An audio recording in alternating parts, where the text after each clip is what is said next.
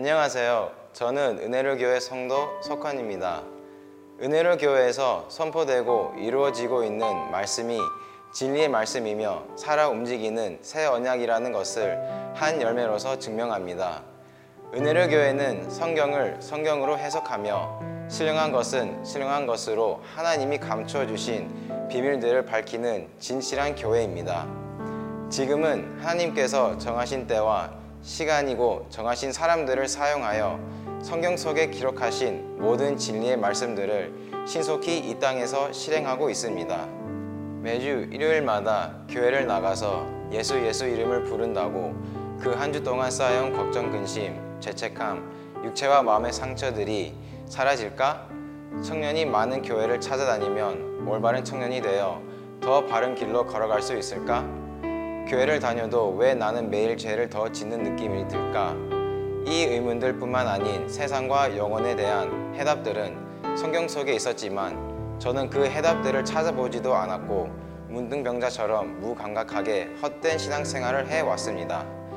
저는 기독교인이라고 해도 아무것도 모르는 떠돌아다니는 소경이었습니다. 귀가 있어도 듣지 못했고 눈이 있어도 보지 못했으며 20여 년 동안 제 앞에 있었던 진리의 말씀을 못 깨달아 은혜로 교회의 말씀을 믿기 전까지는 헛된 제 자신을 지옥에 보내는 삶을 교회 안에서와 밖에서 살았습니다.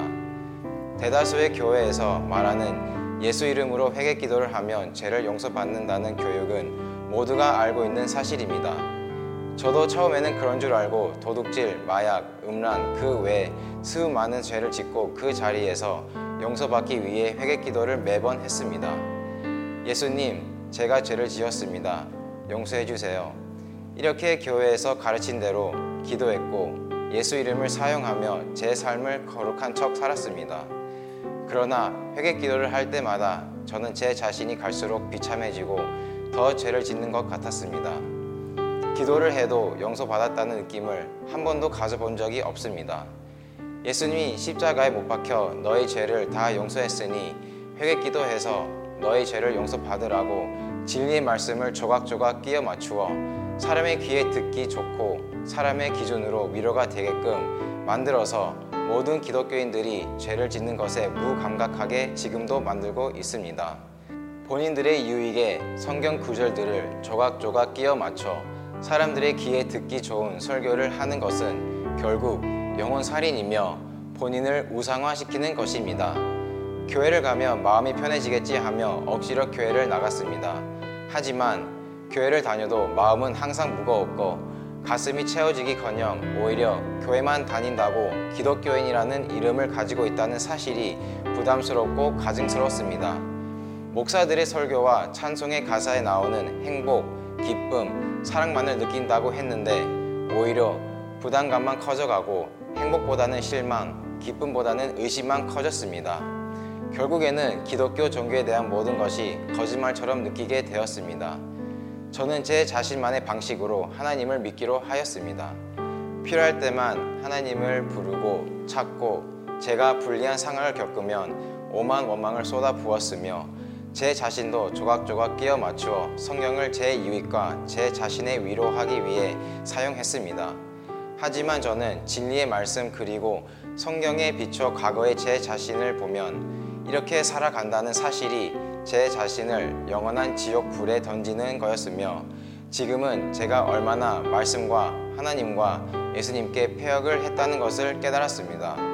저도 교회 강단에 조각으로 만들어낸 회개 기도대에 설교하는 목사들과 다름이 없는 짐승 같은 존재라는 것을 알게 되었습니다.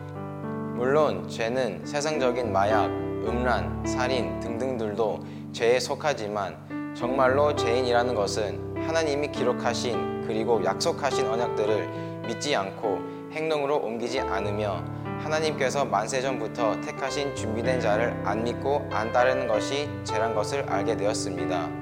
저는 나름 거룩하게 생활하고 다른 사람들에 비해 착하게 살았다고 생각하여 그래도 천국은 가겠구나 하며 제 자신을 환각 속에 빠뜨렸습니다. 하지만 이 진리의 말씀에 제 자신을 비추어 보면 제가 제일 악했고 제가 믿었다고 생각한 하나님의 제일 큰 대적자였습니다. 저는 너무나도 교만했으며 내 멋대로 살아간다는 것 또한 교만이었습니다. 저는 이 진리의 말씀이 아니었으면 망하고 결국에는 육체를 입고 헛된 삶을 살다 죽어 지옥불에서 영원히 고통받으며 살아가야 했습니다.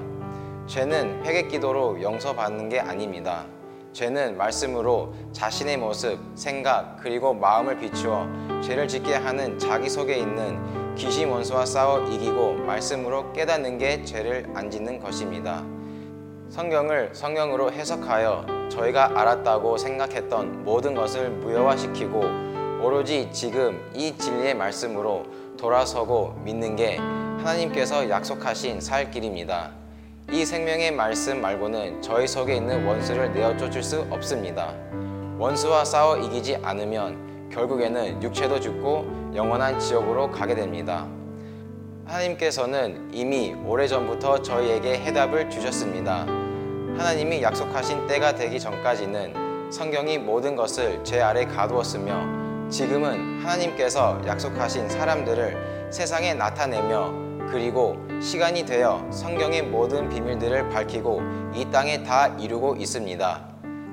신옥주 목사님을 사용하셔서 선포되고 있는 새 언약을 통해 저는 하나님께서 저를 만세 전부터 계획하심을 알게 되었고 이제는 정말 살아갈 이유가 생겼습니다.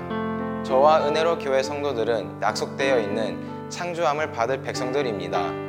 거룩한 한 떡덩이가 되어 이 진리의 말씀을 세상에 전하기 위해 멈추지 않고 앞으로 나아갈 것입니다. 성경책은 매 주일마다 교회에서 다 같이 읽고 사람의 생각으로 해석하여 끼워 맞추는 그런 무능력한 책이 아닙니다. 하나님께서 창세부터 하나님 아들들에게 약속하시고 계획하신 언약이며 땅에서 살아 숨쉬고 있는 말씀입니다. 이 세상 모든 것의 기준은 성경이며 모든 일어나는 일들은 성경 속에 기록되어 있습니다. 하나님을 믿는다면 행동으로 하나님께서 입혀주신 육체로 말씀을 이루어야 합니다. 행함이 없는 믿음은 죽은 믿음입니다. 세계적으로 교회는 너무나 많습니다.